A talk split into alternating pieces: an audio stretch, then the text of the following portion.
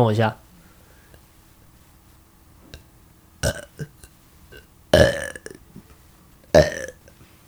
我把气挤一挤，你是鸭子吗？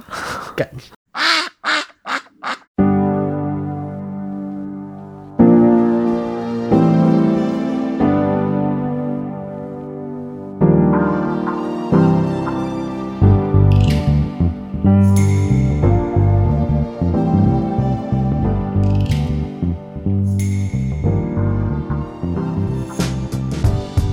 打开后，那个欢迎收听《好好生活鸭》，我是主持人 Brian。我是鸭。好，那我们今天来讨论什么内容呢？我们今天来讨论的是第一集的如何做出爆红的 Podcast，因为第一集没有做好。我以为你就是直接要分上下集了。好，这个算是第一集的补充了，就是我们第一集就是有收到回应，我们没有做好的地方是，我们其实针对书的内容并没有琢磨太多。让听众觉得，哎，好像没有在讲书，嗯，所以这是我们没有做好的地方。那还有一个没有做好的地方是，哎，为什么会有刚刚这样子的回应呢？因为我在第一集剪辑的时候呢，把我们的音档弄爆了。怎么样说是弄爆呢？就是因为我是第一次用那个 Logic Pro 来做剪辑。那在音档的部分，因为我们之前的前级扩大器还在海上没有来，所以就变得我们录音的时候，其实声音是推不太动。那就会有点小声，推不太动到底是什么意思啊？我不知道，大家都说推不太动，推不太动的意思就是它没有像电容麦克风那么灵敏嘛。那电容麦克风很灵敏的话，你可以把很多声音捕捉进去。那很难推，就是为什么动圈式麦克风会收不太到太多的环境噪音，就是因为它不好推嘛。你问我说。推不太动，到底真实的意思是什么？应该是这样想：动圈麦克风，它如果没有前级放大器的话，你就看到它收录进去的声音波形是比较小的，它能够收进去的声音会非常的低。这是它很难推的原因。那如果比较好推的话，它就可以很容易收到比较清楚、比较大声的声音。嗯，差别是在这边。那你问说为什么到底是很难推？这要拆去它的结构，这我没有研究到那么深入去，我只知道它就是不好推。反正 anyway，我们拉回来，就是因为之前我们缺了前期。放大器的关系，所以我们的麦克风不好推，因为想要强化我们音档的音量，不然会太小声嘛。太小声，我就用 Logic Pro 里面，我就去把这一个音档去做了一些手脚，其中一个不小心就是让它的软体把音源扩大的声音扩太大了，它就直接爆掉，就有很多沙沙沙的杂音。到最后这个就救不回来，所以就有点失败，所以就把其实很多书的内容其实有卡掉，这也是为什么第一集其实会有点失败的原因之一。嗯嗯，有讲第一集做不好的地方，我们来讲第一集做的好地方，好不好？好啊。对，其实第一集我们做的还不错。上次有说嘛，这不是我们真正的第一集。我自己在最早之前其实是有自己录两集的。第一集是做简介，哎，简介一下这个节目要干嘛。第二集呢，其实我录一个叫储蓄险的节目，就是我自己在讲储蓄险的东西，我个人的经验相关的有的没有的。但是那是我自己一个人录，然后是用电容式麦克风录。其实我自己听起来音质我就觉得没有很好，这是第一个。第二个就是其实蛮结巴，然后而且也蛮紧张。我整个录完就是其实非常的疲劳，所以我其实觉得我自己听起来效果也没有很好。这一次的音质其实是大进步的，我们上一集的内容的音质其实跟之前比起来是进步非常多的，声音听起来音色非常的好听。其实内容的部分，我觉得虽然大家听起来可能会有一点没有很理清我们节目在干嘛，但是。我们自己两个主持人的磨合来说，其实上次算是进步很多了。嗯嗯，这是我们做的好的地方。接下来也是会持续这样子啦。我们有没有做好的地方，那我们就持续在节目当中一集一集去做调整。听众如果有什么想法，或者是对我们节目有什么建议，都可以留言，记得加五颗星，这样就好了。OK，我们继续回到上次没有讨论到书的部分哦。其实这本书的内容总共我自己整理了有十四个重点，十四个重点听起来很多，其实我们用四个步骤就可以把这本书的内容讲完。这本书其实作者经验谈嘛，上次有说这一本书作者他是 podcast 节目的制作人，他制作了非常多的节目，那也有做爆红的节目，然后也有做一般比较平凡一点，那可能没什么知名度的节目。首先我们会先聊到说这本书到底有几个重点，其实非常少。我们先从，如果有一个初学者，他想要创作 podcast，那他要做什么事情？OK，正常来说，刚开始要做 podcast 的人根本不知道自己要做什么嘛。对啊，那这本书我觉得很简单的，其实我就用一句话把这本书讲完。重点，你只要去思考你为什么要做这个节目，然后你可以说什么，然后你想要说什么，最后就是你想要说给谁听，这本书就讲完了。你不觉得这样听起来这本书好像很简单吗？对啊，但是看起来它其实里面每一页都还蛮多概念的重点。嗯，它实际上这本书其实没有那么的简单，它是偏比较深一点的书，所以我觉得第一个是我们虽然是做 p a r k e 的菜鸟，可是算我们也算是有经验的人嘛，只是经验还不多。我们又有把这本书读完，我们两个都有，嗯，对，所以透过我们两个这样子去聊这本书，其实我觉得针对接下来如果说听完会想要翻翻这本书的人，我觉得都是比较好的，那我抓住重点，然后而且其实把它总结的蛮简单的。那我们先回到说，我们刚刚有讲四个东西嘛？我刚刚讲四个东西，第一个是你为什么要做这个节目，有印象吗？嗯，对。那第二个是你可以说什么？那第三个是你想要说什么？最后就是你要说给谁听？这四个东西思考完，就是这整本书的重点。这本书的重点为什么会能够协助你的 podcast 之后，如果你想做的话，它可以增加你的存活几率，就是因为其实很多人在一开始在做 podcast 的时候，他可能没有想那么多。那你没有想那么多的时候，以作者的经验来看，他可能就很容易会失败，他可能容易会存活不了，因为他在一开始的时候可能是没有把一些东西想清楚的。那中间做节目的过程就会遇到一些挫折。那你遇到挫折的时候，可能节目就会。放弃，或者是你可能需要时间去消化这一些问题。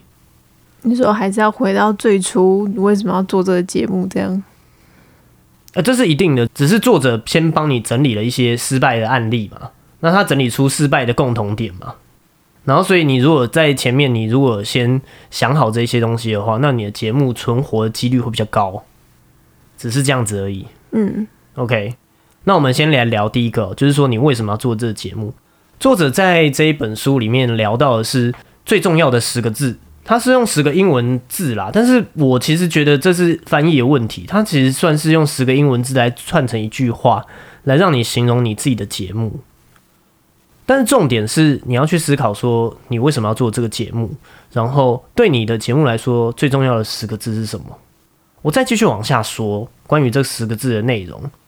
这十个字是你必须要想一下，说你要怎么样来描述你的节目的字。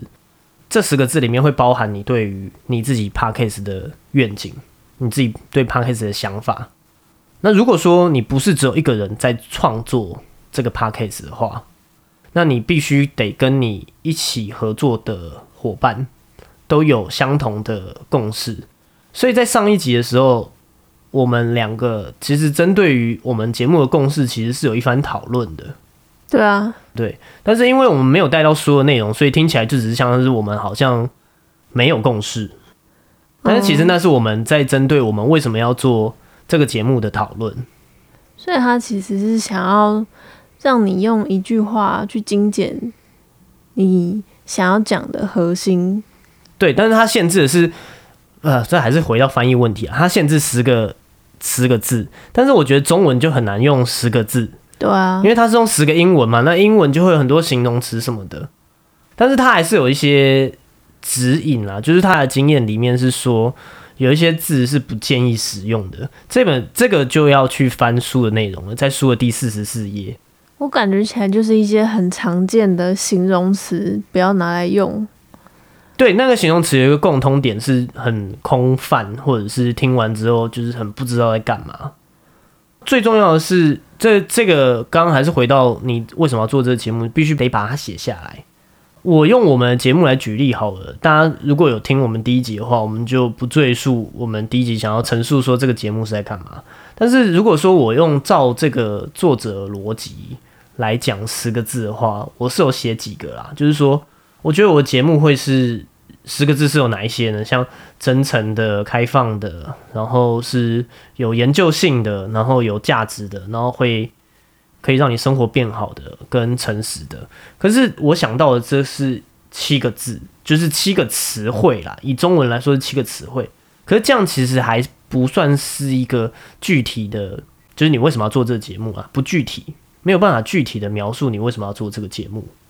那如果我把它讲成是一句话的话，我就会说，我的节目用十个字来描述的话，是我会想要从书中去研究，并且能够解决对生活有价值的问题，然后是诚实而且是真诚的分享出来的节目。嗯，我自己的想法是这样，所以思考你为什么要做这节目是非常重要的。我觉得，就是如果有听众可能会想要做 podcast 的话，你可能会需要在这边按个暂停，可能去想想说你自己为什么要做这个节目，然后对你来说，你节目的核心的概念是什么？因为这十个字其实算是你整个节目最重要、不能打破的原则。对，没错，是原则。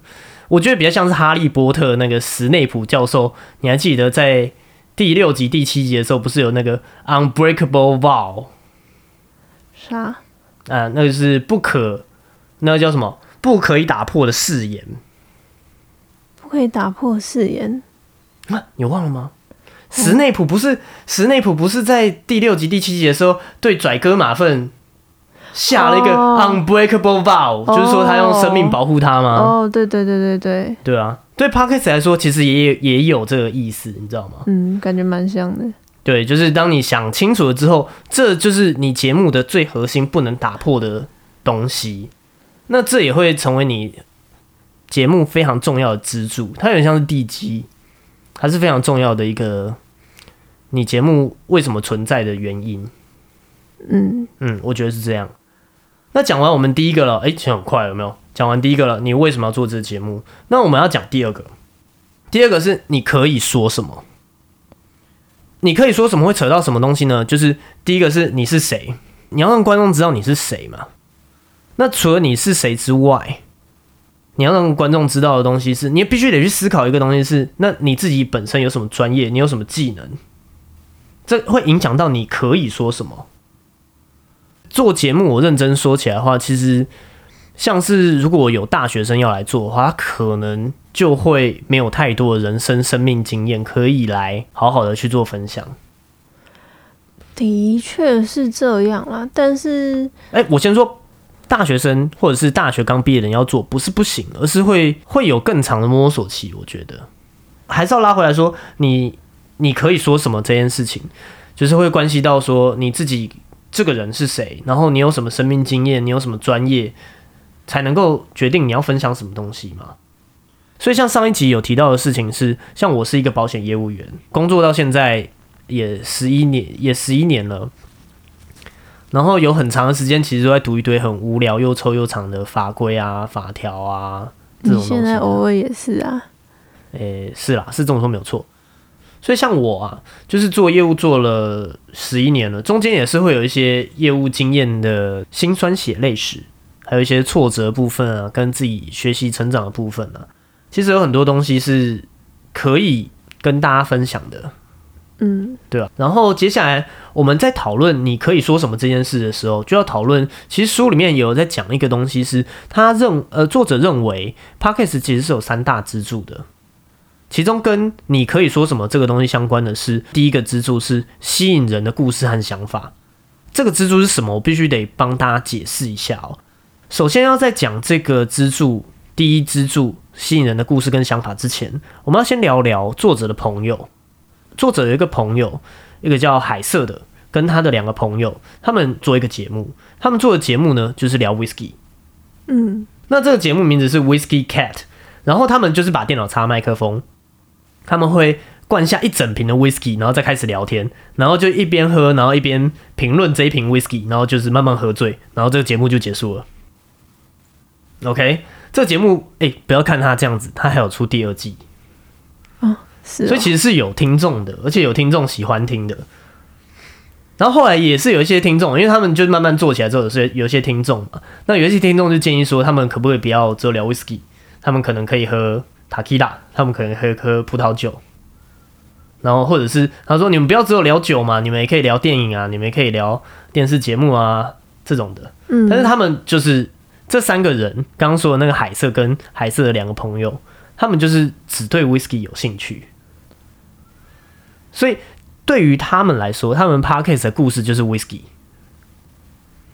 OK，嗯那这个例子要说什么？就是说，你如果要有一个好的作品啊，其实最重要的东西就是你的故事是会决定你接下来会遇到的所有事情。刚刚是不是有说第一大支柱是吸引人的故事和想法？对，如果说今天这三个人就是可能 whisky 做一做又跑去做葡萄酒，那他们就少了一个吸引人的吸引人的点。第一个是他们就是对 whisky 才有热情。OK，对于回到刚刚我们讨论的第一件事情是，你为什么要做这个节目？如果说他们的节目的宗旨在一开始他们就设定好，我们就是讨论 whisky，那这就是他们的 unbreakable vow。所以对听众来说，这个是他们对听众的承诺，而我们就是讨论 whisky。所以他们服务的就是这一群想要听他们聊 whisky 的人，然后听他们喝不同的 whisky。像我也是 whisky 爱好者，只是很久没有喝就是了。OK，所以这一个故事要聊的东西，还有另外一个东西是 podcast 的陷阱。就 podcast 的陷阱是你如果在一开始的时候就想要你的节目是聊包山包海的，曾经我有想过这个念头。你可以什么都聊啊，你可以聊你的生活，你可以聊新闻，你可以聊书，你可以聊嗯访谈。这些都是都是可以的，你可以包山包海。可是，在一开始的时候，你如果没有把你自己的焦点聚焦起来的话，你没有办法给你的听众一个要听你节目的理由。他们没有办法想到你就想到说，哦，我想到什么就是要去找这个节目。哦，嗯，就是是这个意思。这是很重要，其实这是有串联起来的，其实这是有串联起来的。所以一开始的聚焦就很重要。这个聚焦呢，还需要跟一个东西有关，高概念。高概念是什么？我必须得帮大家解释一下，因为这个在这本书里面算是这不是我们中文的语境，所以我们必须得解释一下高概念是什么。他说，高概念是一个可以立刻引人注目的明确的想法，它是一个很直截了当的，任何人听到都可以明白这个东西是什么，是很好沟通跟理解。同时，也是独一无二的。世界上不会有其他类似的东西，可能会有，但是 maybe 在你的，比如说像我们的中文世界，可能就是可能就只有一个，这是有可能的。有例子吗？哦，我觉得九面的旧事要对决就蛮像的。他不是把平价的东西跟昂贵的东西去做比较。哦，这个东西我觉得是可以是高概念的例子，因为你你跟任何人讲，你就很好理解。平价的东西比较好，还是奢华东西一定比较好？不一定。嗯嗯，然后不同种类的东西嘛，所以它是很好理解的。这个概念如果是真的是高概念的话，你就可以一直做下去，那也可以一直吸引人。但是这件事情的完成，就是高概念这件事情，其实是来自于聚焦。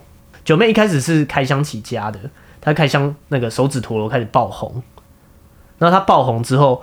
她就在做一大堆开箱的影片，所以才会进到这个就是要对决开箱贵的跟开箱便宜的一起开箱去做比较。我们第二个讲完了，我们就要讲第三个，是你想要说什么？你想要说什么内容给你的观众听？不是又感觉跟一开始讲那个原则很像吗？嗯，你为什么要做这个节目？一定也会跟这个有关，但是你。能够说什么，跟你想要说什么不一定是相关的哦。你能，你可以说什么，代表是什么？你现有的能力到哪里？那你想要说什么，是你想要去的地方，它可能是你还没有具备的能力。是你还没有具备能力，还是观众还没有具备能力？我那时候看是觉得他是说，希望带观众到哪里去。嗯，怎么说呢？就是说，你想要说什么事，你有什么想要说？那你想要干嘛？你自己，你自己的目的是什么？你想要对这些听众造成的影响是什么？你想要完成的目标是什么？这些是你想要说什么的？哦，把它归类在这边的。比如说，你想要让观众听完你的节目之后，是去写一封信吗？或者是去领养一只猫吗？或者是你今天的这一集节目，你的目的是想要让大家愿意去投票吗？这是你想要完成的目的嘛？这也是为什么你想要说嘛？你想要完成的目的跟你想要说是绑在一起的，就是因为你其实是为了这个目的而说嘛。嗯最主要是这样。那你要讲到说你想要说什么，还会扯到一个东西，是你的节目要呈现的是什么样的形式？节目的形式是包括说，像你的节目，你想要抓一集是多长？你的节目你是要用单口相声的方式说，还是像我们一样是双人主持的方式说，一问一答的方式，还是采访的方式？访谈节目，这是扯到说你想要呈现出来的效果吗？你想要完成的目的，你就必须得去思考说你要怎么样才能最有效达成它嘛？所以你的节目就跟它有关，你的节目剩下一些细节是来帮助你去完成你想要说的东西，理解？理解。嗯，最主要是这样，但是这个作者他的就有一个给一个建议是说。如果说你想要做成你的节目的形式是怎样的，是完全没有什么科学根据的，你必须得照着你的感觉走，你才会抓出你的节目最适合的样子，最适合的长度。他也有说啊，其实每一个节目适合的长度就是不要太长，但是呢也不能太短，就是节目有它必须要足够的长度，这样就可以了。所以这样足够到底是？嗯，这个就是很艺术方面的，这个是我看完这本书之后，我觉得他也没有回答的问题。靠直觉，对，这个完全是看感觉走了。如果说今天有听众想要做访谈的节目，好，我们就要来来聊这本书的另外一个支柱是三大支柱之一的引人入胜的角色。他说，什么是引人入胜的角色？就是你的节目必须有一个角色是可以让人想要听下去的。这个引人入胜的角色可以是主持人。吸引人的也可以是来宾，或者是采访的对象，或是节目的任何人都是可以的，都是可以的。但是你必须得要有一个引人入胜的角色，让观众是想要一听再听，一听再听的。OK，嗯，所以你必须得去思考说，在你的节目里面，这个引人入胜的角色是谁？因为听众是需要你帮他们提供这样子的精神支柱。听 p o c k e t 是一个习惯，所以当他习惯了这个声音，然后习惯了你们的。观点，他知道说，所有的听众在搜寻 podcast 的时候都是主动搜寻的，理解？主动搜寻，你要听 podcast 一定是你打开了，比如说像我，我手机是 Apple 的，我打开 Apple podcast，我要去搜寻节目的名称，或者是我至少要去看排行榜上面有什么节目，我才能去收听。我是主动去搜寻这个过程。哦，你说你可能有想要找什么东西，然后你自己去搜寻那个主题有怎么样的 podcast。嗯，对对对，没有错。所以说，在这个搜寻的过程，听众他一开始已经先花勇气去搜寻你的节目，甚至他是在点下播放了。所以他们必须得在听到你的节目的时候，你要让他们有感觉到说这个是他们要的，不管是产生了共鸣，或者是觉得你的节目很好玩，或者是觉得你的节目很好笑，这些东西都是不同的听众想要的。重点在能够跟他们产生连结，产生共鸣。那我觉得引人入胜的角色比较好理解的例子是老高哦，老高讲故事就很吸引人嘛，没错。就算他讲一些，就是他可能讲一些干的，或者是他可能随便乱讲，或者是他的故事的查证可能还没有百分之百的准确，但是你听他讲，你就觉得还蛮有趣的。对啊，不管他说什么，就觉得会很想要一直听下去。哎，对，这个就是引人入胜角色，我觉得比较可以简单理解的例子。所以回到 podcast 里面也是很重要的，就是你有没有一个这样子的角色出来，然后这会跟你想要做节目的形态会有关嘛？嗯，对啊，这是非常重要的。那主持人的角色，如果你是访谈节目的话，主持人角色很重要啊。主持人也要能够让听众放轻松，然后主持人自己当然也要放轻松，主持人自己也要能够做自己。OK，因为当你做自己的时候，你整个节目的那个流畅度才会才会够。而且有一个很重要的东西是，主持人不能问一些废话。什么是问废话？就是说他在讲这本书里面在讲说，其实你必须得去好好的去使用你的好奇心。你在访问的时候，你是真的要使用你的好奇心的。他不是说我只是要顺一个流程，我去问一些正常人都知道的问题，或者是嗯很自然的。我可能都可以猜到这个人下一步要问什么问题，这种都是属于无聊的问题。这种东西不有趣。你必须得用你的好奇心去问说，诶，这个受访者，如果是你已知，你可能已经认识他一段时间，如果是你已知，那你还想要知道他什么？这个就是必须得去磨练的。如果你是访谈节目的话，这件事情是很重要的。在采访的节目有一个常见的错误，就是主持人太专注于想要讨人喜欢。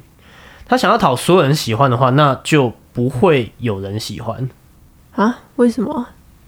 因为其实观众不需要他讨人喜欢，观众需要的东西是，就是这个主持人的角色是很真实的，然后也不是就是那种跟听众是有距离感的。他们需要主持人是真实的，而且并且并且是主持人真的就是做自己，有自己独特的特色才是观众想要听的。如果只是想要讨观众喜欢的话，反而只会把观众推开。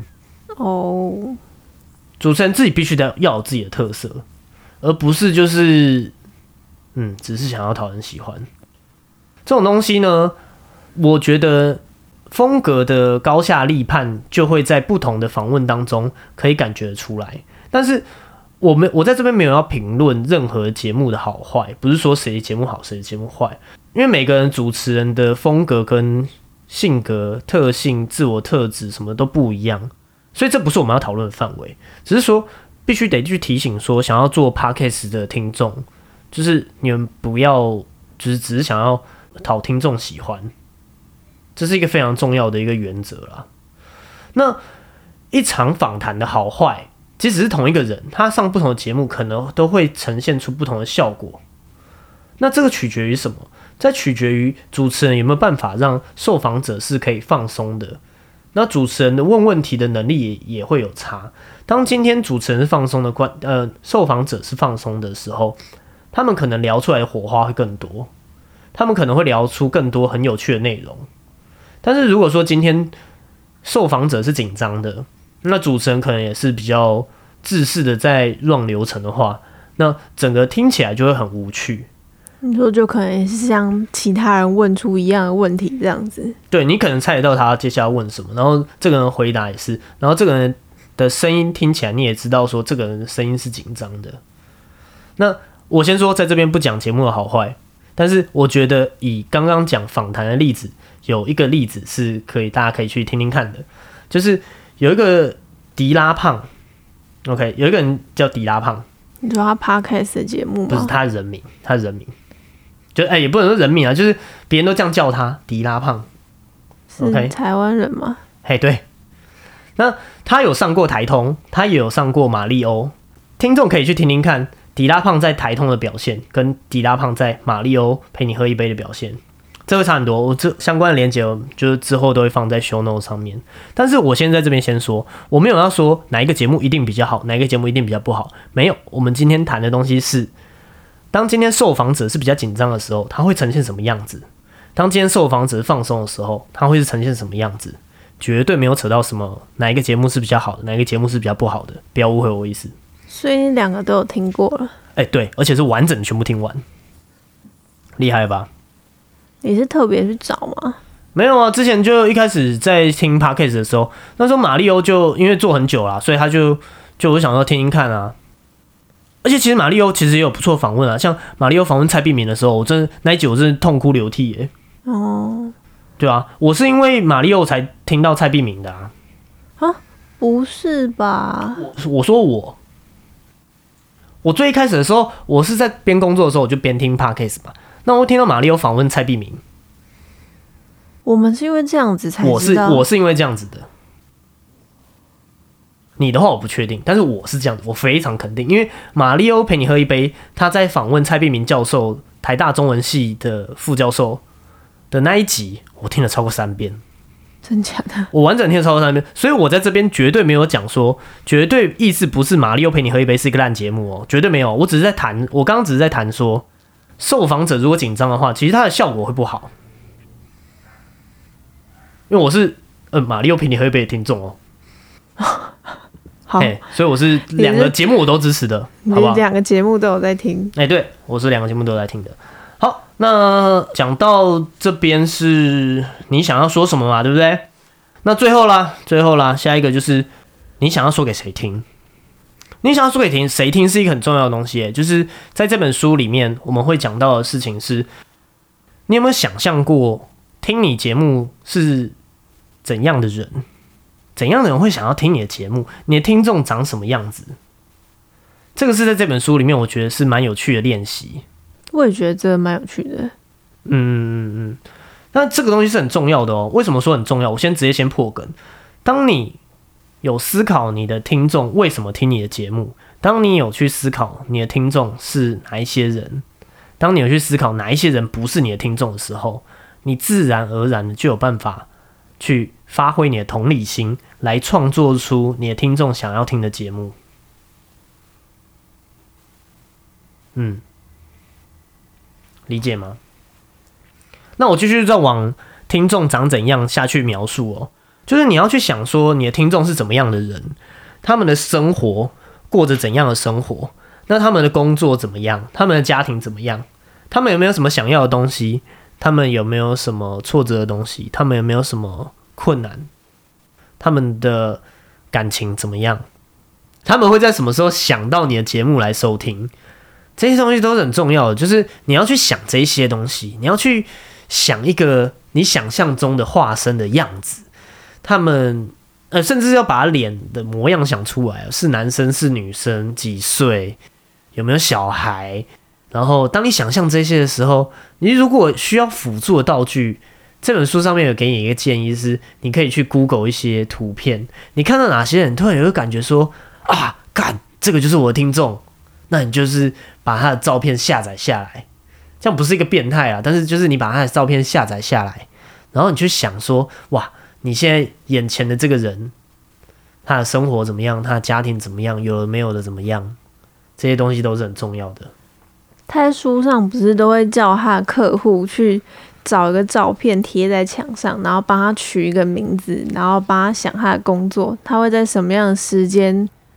遇到什么样的问题的时候，去听到你的节目，然后去来解决他生活上的问题。嗯嗯嗯嗯，这个这个练习我真的是蛮建议要看书的，因为像我们就没有办法把它讲的很完整，我们只能讲一个大概，对吧？所以还是推荐大家去，行有余力的话可以购买这本书啦。觉得可能只是想看看，那你也可以去借，图书馆应该也会有。那如果图书馆没有的话，可能你在比较一些偏乡，那就没有办法啦。那就你可能要用购买的。我上次排这本书排了蛮久的，图书馆借的时候。嗯，我们是北市图嘛，嗯，排蛮久的，但是就是还排得到啊，所以还可以。我们要思考刚刚那些听众的样子重不重要？其实是非常重要的，因为刚刚我还是有提到说，就是你必须得使用你的同理心去做创作。如果说你没有去思考你的听众长怎样的话，那你要怎么样发挥你的同理心？知道你想要带给你听众什么样的影响，好的影响？那你想要他们感受什么东西？然后当他们，当你的听众花时间在你的节目上的时候，你的听众可以得到什么？他们到底为什么要听？这些东西都是得。透过这样子的练习之后，你才比较有办法把自己的这个东西，把自己的这个主轴抓出来。那你的听众也会因为你的同理心，而就是对你有粘着度嘛？我觉得是这个样子啊。不然很多节目为什么会失败，就是因为听众听完根本不知道自己为什么要听这个节目啊。哦，对啊，对啊，这样子就会退订啊，就久了就不会听啊，这样他就不会成为一个节目存活下来的最重要的原因啊。我觉得蛮长一集就决定胜负哎，其实不用一集，其实开头就可以决定了。对啊，像你有些就会觉得那个节目一开始就很吵，或是那个讲话声音不符合你的喜好。对，没有错，使用同理心创作很重要啦。因为 podcast 就像我刚刚说的嘛，它是一个主动搜寻的过程，就是。听 podcast 人都要主动去搜寻，他才会听到这个节目。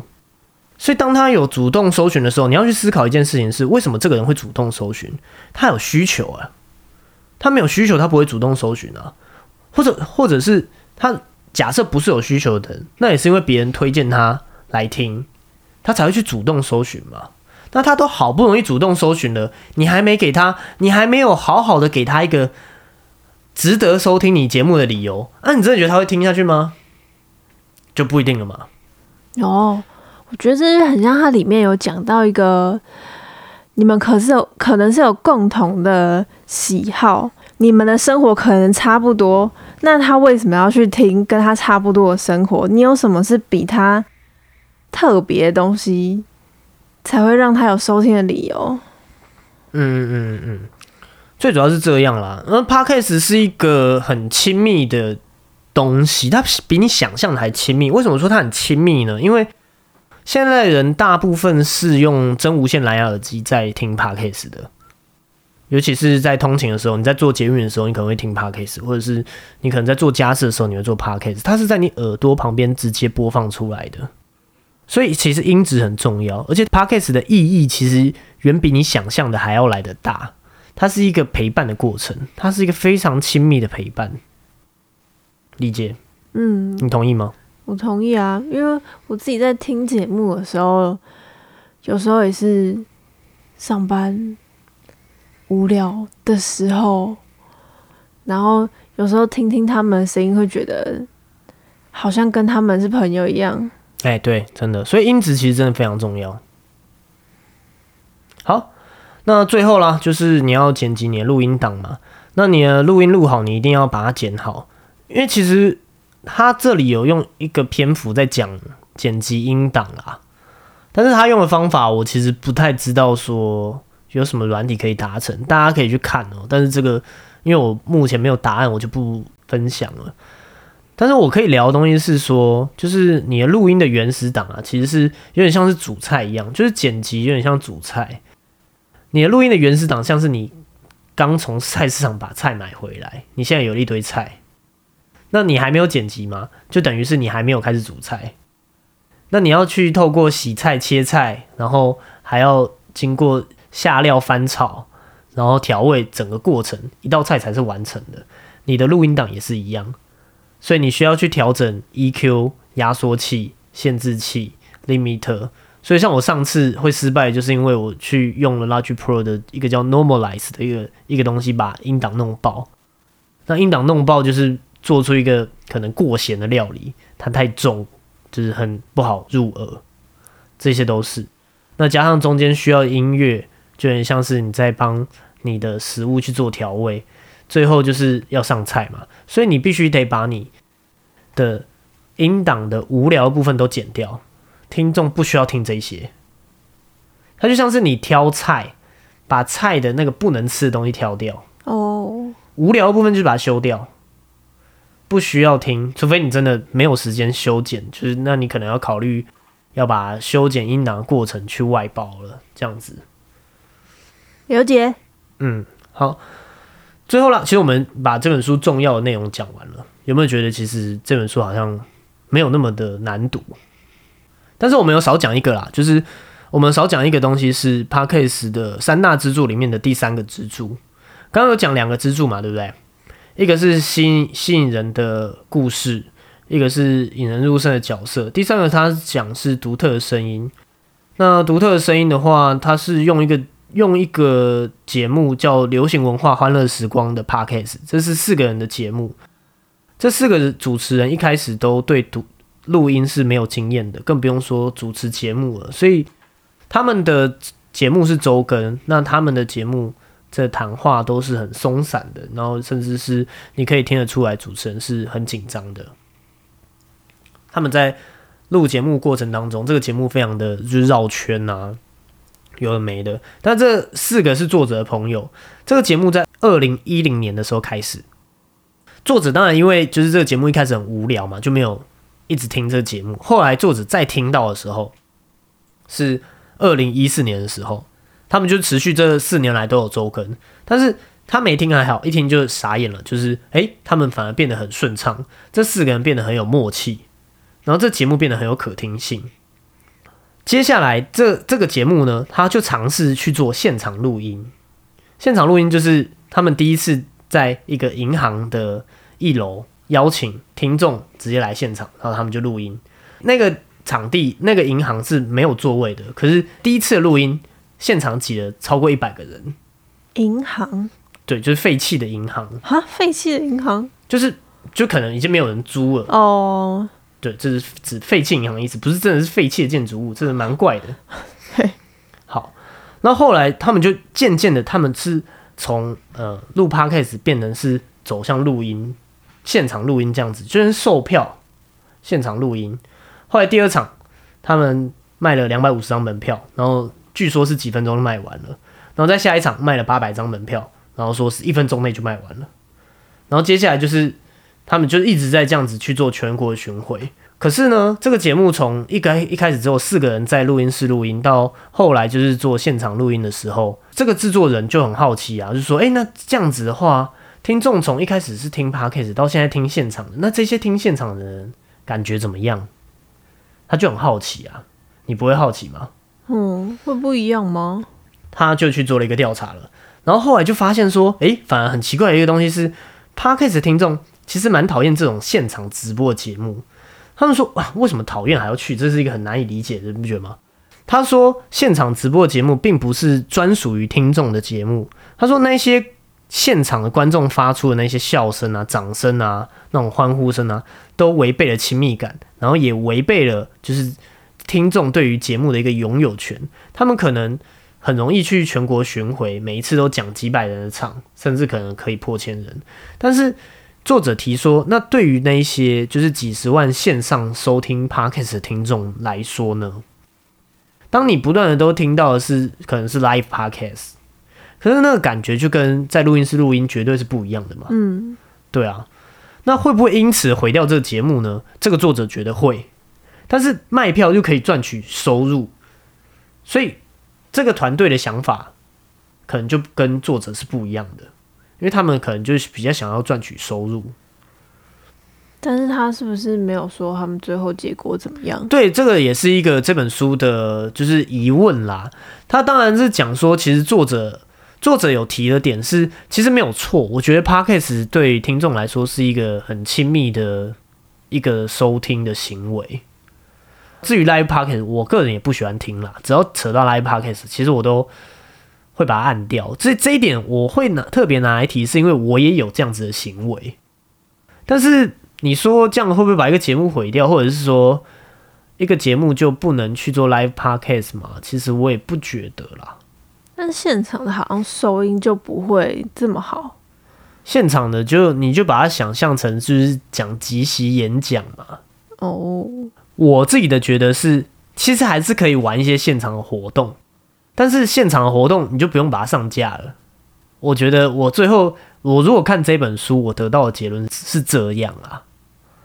对啊，因为 podcast 是很个人、很亲密的体验嘛，那也是你对听众的承诺嘛。那对听众要有尊重感，这个节目才能够一直存在啊。听众要觉得自己有被尊重到嘛。所以针对 podcast 这个比较特别的一个媒介，我觉得有它的需要注意的地方啊。他说的这个第三。第三个支柱就是所谓这声音的独特性来说，我个人没有绝对的答案啦。但是我觉得会提出来，是因为 我觉得会提出来，是因为我觉得如果没有提的话，很多人可能还是会忽略掉某些忽略掉某些事情啦。但是要怎么做，真的还是看个人就是了。OK，嗯，好。那这本书其实重要重点是差不多聊完了啦。那如果说还会想要就是在针对这本书的内容有兴趣的人，可以去嗯，可以去借来看，或者是可以去买来收藏，这些都是可以的。然后我们来总结一下今天这本书跟我们讲了什么，好不好？好，好。那今天这本书跟我们讲了什么呢？首先，我自己最有感觉的地方就是你自己或者是你跟你团队成员来说，你节目最重要的十个字是什么？因为那就是你对观众的承诺。也是你节目很重要的原则。接着是我觉得很重要的，是去思考你听众的样子，因为只有思考你听众的样子，你才能够知道说他们需要什么，那你才能够创造出他们想要听的节目。再就是节目的三大支柱啦，那思考这个三大支柱，能够把你创作 podcast 的地基打好。接着就是要去练习去讲啦，它里面有提到一个是用六次的午餐去练习讲给你的朋友听。然后每次都是收回应去修改，收回应去修改，你也可以去试着练习去讲。好，然后反正就去多讲啦。那试着在讲的时候放轻松，然后也会需要知道说，诶，其实当主持人就是什么时候要闭嘴，什么时候要讲话，什么时候要让协助你的受访者放松，然后使用你的好奇心。最后啦，就是宣传，但是我觉得宣传这件事情，我觉得这本书没有没有提太多，我觉得很值得提的啦。所以这个是还是留给大家自己去看好吗？好，最后啦，创作就是要跟着感觉走，要放轻松，然后也要注意细节。然后看这本书最重要的东西是我们去避开一些常见的失败的误区，避开的话，我们就可以增加节目活下来的成功几率。然后做起创作来也比较开心，减少一些已知容易遇到的挫折，这是我觉得创作是开开心心的。没错。好，节目到这边就进到尾声啦。那如果你喜欢今天的节目，就欢迎订阅我们好好生活呀，也可以在 Podcast Apple Podcast 上面留下五星评论，IG 推荐分享给你的朋友。我们节目 IG 搜寻 Better Live Like Duck，OK，活得像只鸭。那你也可以，鸭子有比较好吗？其实我不知道鸭子活是怎样，反正就是我后来觉得这还蛮好笑的。Better live like duck, better live like duck。好，那你也可以用行动支持我们，赞助我们喝杯咖啡，那帮助我们节目创作出更高品质的节目。那我是 Brian，我是鸭。好，我们下集再见，拜拜，拜拜，拜拜。